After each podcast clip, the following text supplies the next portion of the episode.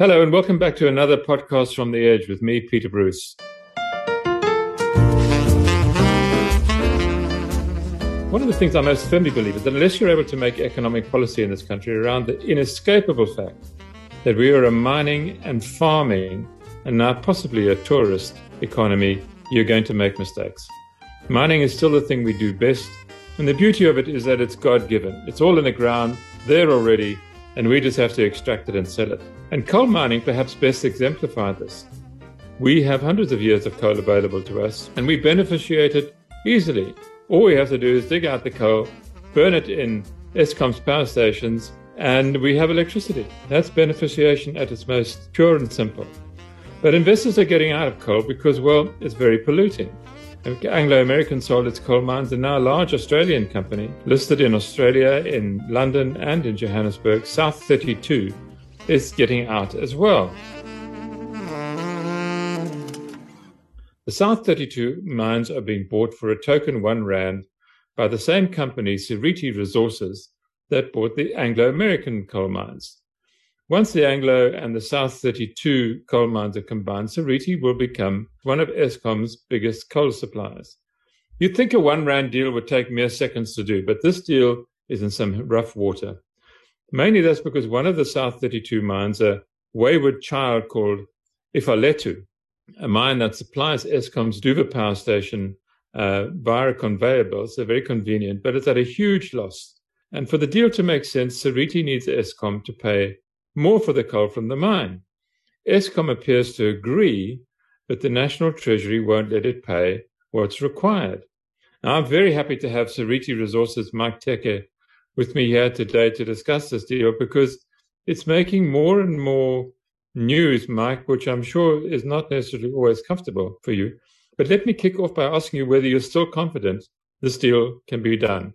Thank you for inviting me and thanks for this podcast. I believe the deal can be done. I believe the deal can be completed. And I believe it's in the interests of South Africa that this deal is concluded. It's a strange deal because, you know, uh, um, South 32, not only is, I mean, not only is the price a nominal one rand, I think you've also paid up front about 100 million rand to South 32. And they have more recently gilded the lily, as it were, by offering to pay in to the company that it's giving, practically giving to you, uh, around 250 million US dollars uh, to make it a sweeter proposition. Nevertheless, you're insisting that unless the Ifaletu Duvha issue is not resolved, the deal probably can't be done. Is this a negotiating tactic or are you serious? Is there no way that profitable parts of Seriti or profitable parts of South 32 that you will buy cannot subsidize Duvha, for instance? Most important for us, we see this as a package. We see all these mines coming to us as a package. We have Ifaletu, Wolvekrans, which is the old Middelburg mine, Collieries, uh, supplying Duvha. We have uh, Khutala, which is supplying uh, Kendal Power Station. And then we have the Klipspruit mine and other projects that are focused on exports. Our view is that this transaction is doable when we have resolved issues related to Duvha Power Station. And I believe there is a, a solution to that. I believe we can find each other. It's just a question of, obviously, we know that South 32, during the transaction or even before the transaction started, they were talking about a hardship, a hardship as in the price they were receiving for the coal they were selling to Duvha was viewed and believed to be very low. As a result, the mine was operating at a huge loss. We are saying for us to make up for that, we believe that we are coming to the table to say, Eskom, if that price is adjusted, and that adjustment comes with other things that we are prepared to offer us as Seriti to other uh, to, to, to, other uh, contracts that we have with Eskom, which I believe at this point in time, with what South 32 is putting in, and if we find each other, not if, but when we find each other with Eskom and Treasury, this transaction will be doable. And the finding of each other is that are going to be around? Is it just is it just a matter of price? You're asking for, I think it's 550 rand a, a ton of coal. This is basically what coal is being exported for now. So it's quite a high price. I mean, is there something between the current price, which I think is in the 200s, um, and the 550 that you could get if you exported the coal from um, from the mine, that you could live with. Peter, I, um, let me clarify. And the coal export price as of today is 94 $95 a ton. So at 14 Rand 50 or 14 Rand 20 and $93, we're talking over a thousand. You're talking yeah. not 550 Rand, you're yeah. talking more than that. So we, we need to be careful of that. When you produce a ton of coal and exporting it, you probably will produce it at port. Probably you'll be working at around 600 Rand, 680 Rand and you'll make a good margin out of that and the business will survive. You'll be able to sustain the business and be able to pay salaries and grow the business. But for with the 550, the 550 that we put on the table was premised on several other packages that we had put to Eskom, which were part of the internal discussions. But we are, however, saying as Seriti, we are prepared to listen to Eskom and working with National Treasury to come up with a model that can assist this country going forward. Our vision as Seriti has consistently been that we want to work in the interests of this country. And you're right, Peter, you made a point earlier. Mining and agriculture are two interesting industries that if you can mine it, you grow it. So for me, I believe the country is not about Seriti getting a higher price. It's about getting something sustainable, reliable into the future and ensure that at the end of the day, this country grows its economy because energy is the backbone of any growing economy. Well, as we as we know well to to our cost, talking about which, you know, if just tell me if I'm accurate here or not, but if you are able to do a deal to buy South 32's mines, and these are all around what I would still call Witbank and, Mpumalanga, you would be Eskom's biggest coal supplier. Yes, we will be. Yeah, yeah. And can I ask you, I mean, as a South African, isn't that dangerous in the sense that, you know, if something happens to your company, once again, Eskom is vulnerable, vulnerable because, because, you know, your problems become their problems, become my problem because I need electricity in my in my house? That's a good question. Firstly, obviously, Eskom would like to have a diversified supply base.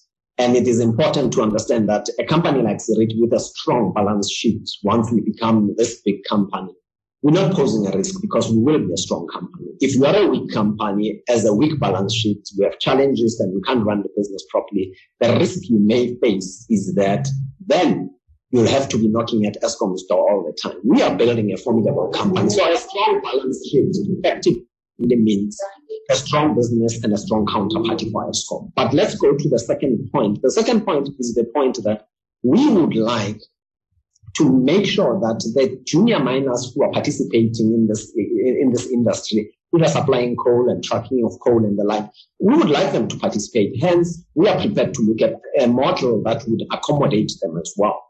We are not going out there and saying we want to be the biggest in controlling and look like a monopoly. At the end of the day, we want to be a strong supplier, strong balance sheet, and a strong counterparty to Eskom. You've taken great exception, Mike, in the past couple of days on in the media to the notion that to the sort of equivalence that people are trying to make. And I think they're being um, disingenuous, but let's address the thing anyway between what happened with the Gupta family and Eskom and the Optimum mine all those years ago now, where basically the management at Eskom at the time decided that it could no longer do any business with Glencore. Glencore was complaining that the price was too low, that the price that Eskom was paying it. Uh, Eskom said, that's not a problem. We don't want to deal with you any longer. Suddenly, Glencore was out and uh, the Guptas were the new owners of the Optimum mine, and suddenly Eskom had a lot of money to pay for for the coal from from there. And I wonder what you think of the attempt to draw an equivalence between that pricing problem and the pricing problem now between Ifaletu and Duvha. How do they differ? Well, firstly, I, I, I must confess that I was deeply, deeply disappointed by that comparison.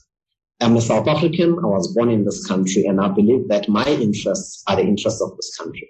You know, I have other businesses beyond coal. And if my other businesses where I'm invested are not getting reliable and sustainable and cheap energy, uh, I, I, have a problem because I'm an investor in agriculture, I'm an investor in financial services, I'm an investor in other industrial assets. That's the first one. The second one is nowhere is Seriti as people purport or explain that we are getting upfront payments. There are no upfront payments coming from Eskom. We're not asking for money from Eskom. It's the pricing model that we're talking about, and we are prepared to come to the party to assist with the pricing model. Number three, South 32 is not walking away. We have negotiated and we clearly explained that they have to pay for certain things that they have made a commitment that they will pay. Hence, we're talking about over 10 billion rand of money, uh, of payments that uh, 32 will be paying. The situation at that time with Glencore, truth be told, yes, Glencore had that discussion and they walked away from the asset.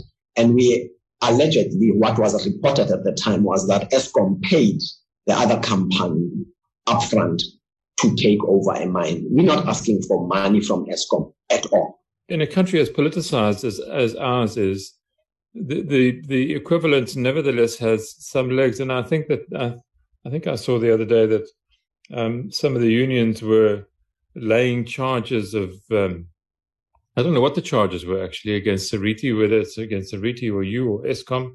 Is that worth taking seriously? I don't know whether to spend too much time talking about them. I mean, it sounds to me like a fairly typical South African political uh, maneuver. Peter, those were those there were there was a criminal complaint, I'll confirm, and our names were mentioned in that criminal complaint with several issues. An example is where the National Union of Mine Workers explained that the Competition Commission invited a white union to attend to be part of the com- uh, Competition Commission investigation and all that, which is not true. Fact. What happened is that the National Union of Mine Workers worked with South 32, worked with us. The transaction was fully supported at Competition Commission level. The transaction was approved with conditions by the Competition Commission. I'm giving one of the issues that's appearing in that criminal complaint. And when the transaction was approved, it was approved the condition that we cannot retrench for 24 months take this is uh, when we take over. Number two, the other condition, as we know, it was referred this transaction to the tribunal. When it went to the tribunal, there were people who were called interveners. And one of those interveners was UASA, the United Association of South Africa, a union which so happened to be a white union. They were not invited. They became interveners because they were concerned at the time about their recognition agreement that when Seriti takes over, Seriti is not going to cancel that agreement, which we will not, and we gave them confirmation of that. The National Union of Mine Workers were not part of the tribunal presentation. Why? Because they never objected to anything. They were not interveners. They supported the transaction. Now, when, as I speak to you, Peter, there is a discussion between South 32 and the National Union of Mine Workers and other unions that are representing employees at South 32 before long before we took over, they had started a project to look at rationalizing the operations to try and improve the performance of the operations. And one of those was a Section 189 retrenchment process. And we've, we, we, we've seen the recording. We've had people saying we are involved in that. We cannot get involved in that. We are not involved in that Section 189 because we have not taken over as yet and we cannot influence it at all. So there is that criminal complaint, and it has mentioned a lot. Almost all the things mentioned there are inaccurate and are not true. Yeah, uh, probably won't trouble you too much. There is an element here uh, that is that is kind of concerning to the extent that South 32, if I'm not mistaken, came out of BHP. BHP in its way came out of the old Gencor, or part of, partly anyway.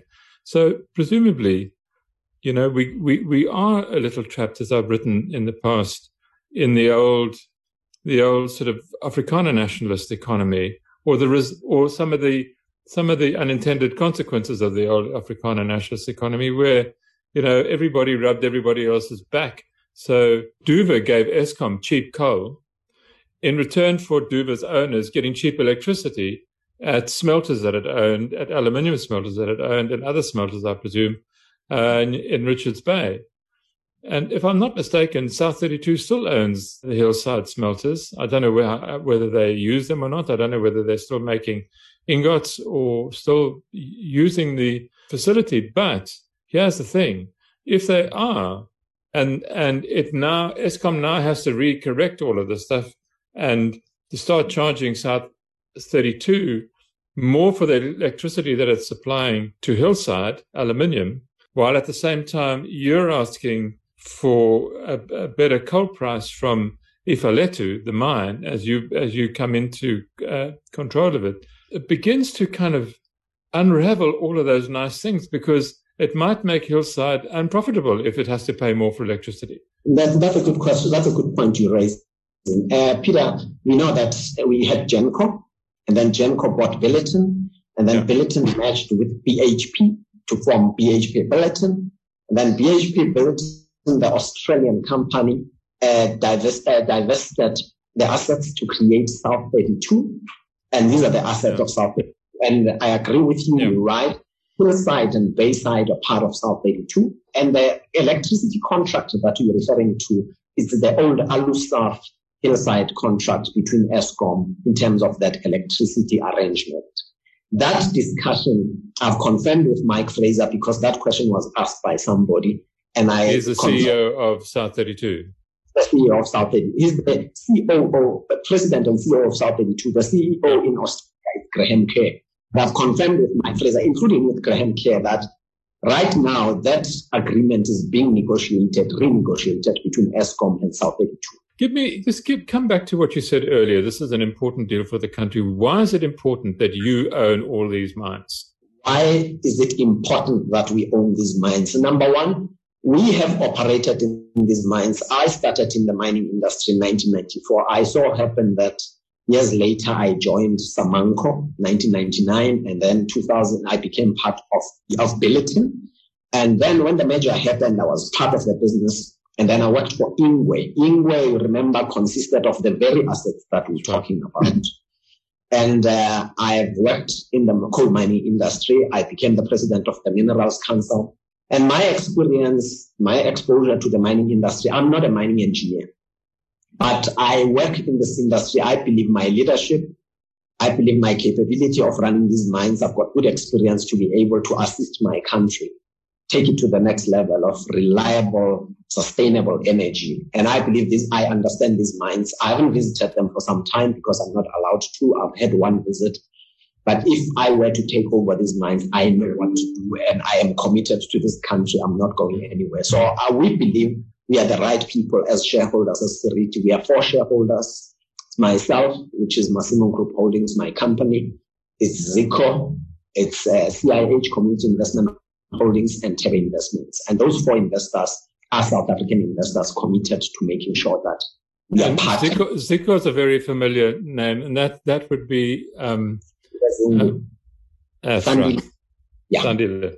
Okay, so I didn't realize he was he was your he was a partner of yours. Okay, let's assume let's assume that the deal works, right? And and you and you find a middle ground. You you know you said in the past that what you're trying to do isn't to make a million rand a second out of Ifaletu, you're just trying to get it to break even. Let's let's say it all works. I mean, what is the future of coal here anyway? I mean, you you I'm going to come to Kusile in a minute and New Largo, but but you you you're investing in what has to be a dying industry, surely. Yeah, it's a good question. There's an article I'll refer you. You must read this, the, the, the open letter written by a, a young person in India writing it to John Kerry in the US it resonates with my thinking. My thinking is this. South Africa is at the at a stage where it can support SADC in its vision of growth. South Africa is at a stage where, with its grid, I know it's an aging grid, but we can make it better. We can make it work for sub-Saharan Africa. The energy mix for this continent, Peter, the energy mix for this continent is clear on the IRP, Integrated Resources uh, uh Resource Plan, that one, 40% of our energy will still be generated by coal for, for the foreseeable future. Right at the moment, it's 70%, 72%. It will reduce sustain, uh, substantially. That market share, that share will be taken over by renewables. I embrace renewables. I support renewables. We need to work towards a carbon free future one day. But we are a developing economy. We cannot just switch off the button now and shut everything in terms of coal mining and say, let's forget. We have to make sure that the power stations that are going to be closed and uh, the, the, the, story that goes around or the discussion is that of the 15 coal-fired power stations that Eskom operate, five will close. And if five closes, then you're left with the 10. And then over a period of time, you gradually close the others until you reach a stage where coal doesn't become a, a, a, have a bigger slice of, of producing energy in South Africa. So I recognize that coal is a dying industry. I recognize that it's, a, it's an emitter, it's a fossil fuel. But let's watch the stage. Let's work towards what we call a just transition, responsible transition rather than shutting down. What is my dream world? My dream world ultimately we will one day have renewables being in the majority, as in solar and wind. We will probably have hydro. Do the, do the Grand Inga one day as Africa. And probably we'll see other opportunities come through to help us as a country, as a continent, be independent in terms of energy. Because once we have a powerful grid in supplying energy to all industries, to domestic home, to homes, to uh, our citizens, then our economy will grow aggressively. So I recognize that. Talking about economic growth and power, do you think that Energy and Mineral Resources Minister Gwede Mantashe got it right or wrong by capping the amount of self generation that private industry could do at 10 megawatts? I don't think so. I would have loved to see more. I would have loved to see more. I'm not closer in terms of why he kept it. But my view would have been I would have liked to see more of, especially with solar. I would have liked to see more solar players coming in, including our own mines. As we produce, as we mine coal, we look at opportunities. I can take you to Kriel. As you drive into one of our mines at Kriel, you will realize that there are solar panels out there. We're looking at opportunities to try and be cleaner, especially in that area where we have Kriel and Matla. So to cap it at 10 megawatts, I don't think it was. I would have preferred to see it at more. So New Largo was a coal mine that Anglo built, and it was going to supply the, the new power station at Kusile. The power stations that we've now built, they're huge and they don't work, basically. And uh, I think, uh, and they're behind schedule and they've cost much more. And I think Kusile now has three units up and running uh, of its of its six. And New Largo is a coal mine sitting right next to it. And explain to us what what the problem here is. Is Kusile not taking coal from New Largo? And let me let me explain it. So New Largo, you're right. When we bought the three mines, we bought Kriel, which supplies Kriel Power Station. We bought New Denmark, which supplies Tutuka. We bought New Vaal, which supplies Lethabo. The project we bought was New Largo. As we know that the model with Eskom throughout, a power station was built next to the fuel. That was it's a historical model that has been there. So Kusile was built next to New Largo. And New Largo is the project that we own. We own 45% of that project with other shareholders, including the IDC. The plan is to develop New Largo to supply Kusile power station. As the crow flies where we are right now, where we've opened the pit, we are six, or two, six to eight kilometers towards the power station. We don't have a contract yet. We're not supplying Kusile. Kusile is tracking in their coal from different parts of the country, or uh, different parts of the province. This talk, I want to talk about trucking because trucking seems to me to be what trucking seems to me to signal obviously both the promise of you know other people getting a slice of the action, as it were, um, but also the the kind of dismemberment, I suppose, of the of the Eskom model, which is that you know, it would build next to a coal mine and the coal mine would just via conveyor belt pour coal into the um, into the power station it would burn and it would just never stop. And it was a it was a great model if you were a central planner and weren't having to worry about politics and and and uh, all sorts of other pressures.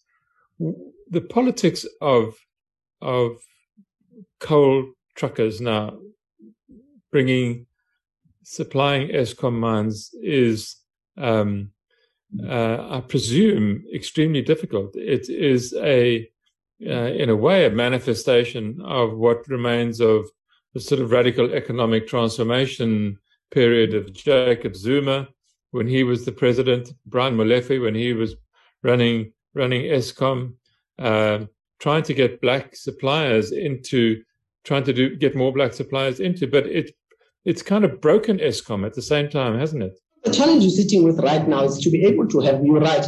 There's a central model that was embraced years ago to say you you you you, you use conveyor infrastructure.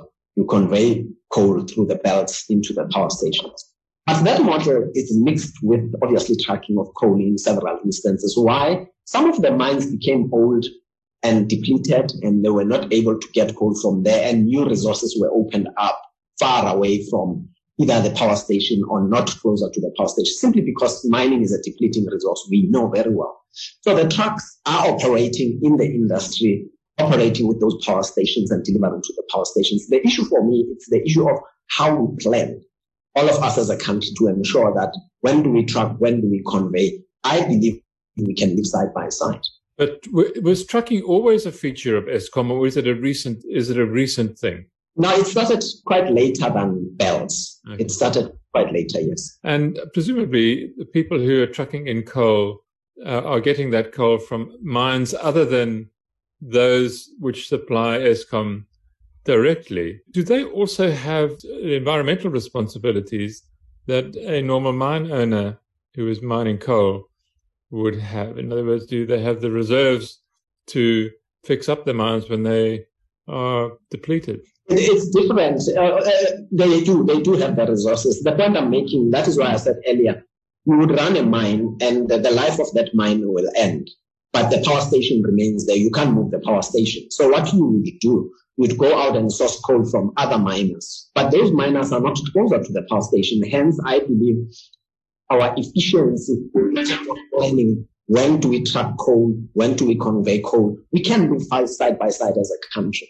But the ability to do that, we must make sure that the efficiencies are, in, uh, are driven hard. Mike, does it worry you when you look at the sort of attacks that um, the, the, CEO at Eskom, um, uh, Andre is coming under? I mean, you need to do business with this company. It needs a stable management. It needs a stable board um, in order to be able to make the decisions um, for you to run your business correctly. How do you how do you view his position? Is he going to survive at Eskom?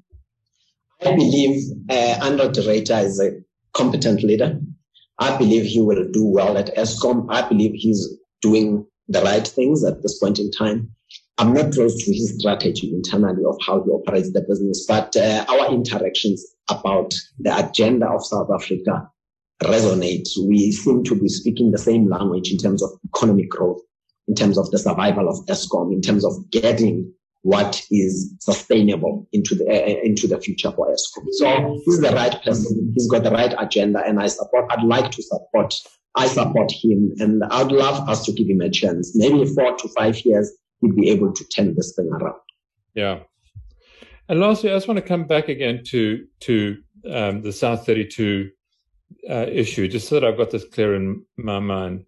South 32 is now going to pay you, part of the deal, two hundred million dollars over the next ten years to partly fund, the, you know, the costs of environmental cleanup of mines, um, and and an extra $50 million facility uh, to restructure some of the loss-making mine sites, which I'm assuming also include the the Duvha mine.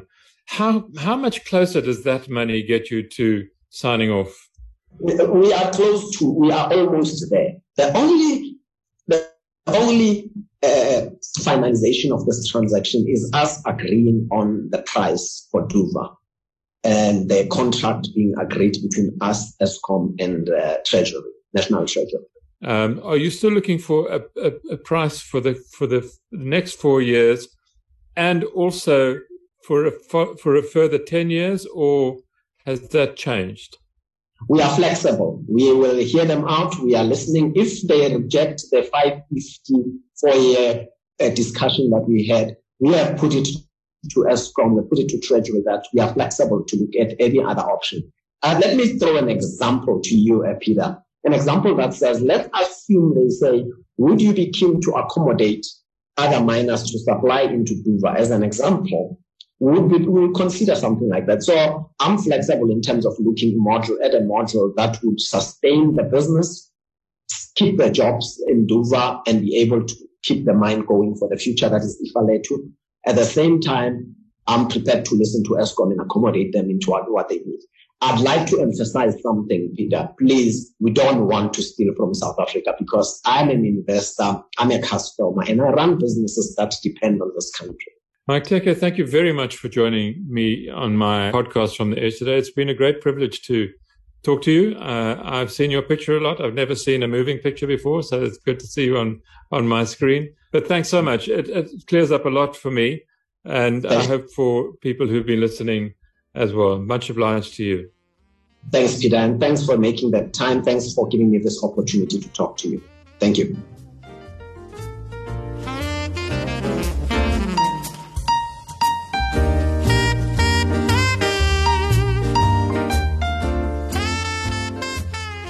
Well, that was interesting. Thanks so much for joining us. It cleared up a lot for me. Mike Teke has been much in the news lately, partly as the you know, these deals, as they get closer to finality, things get a little tense, the news gets hotter, and people get more excited. Thank you once again for joining me. I'll be back at the same time next week with a, um, another interesting guest and an interesting topic. There's so much going on in South Africa, it's hard to know where to start.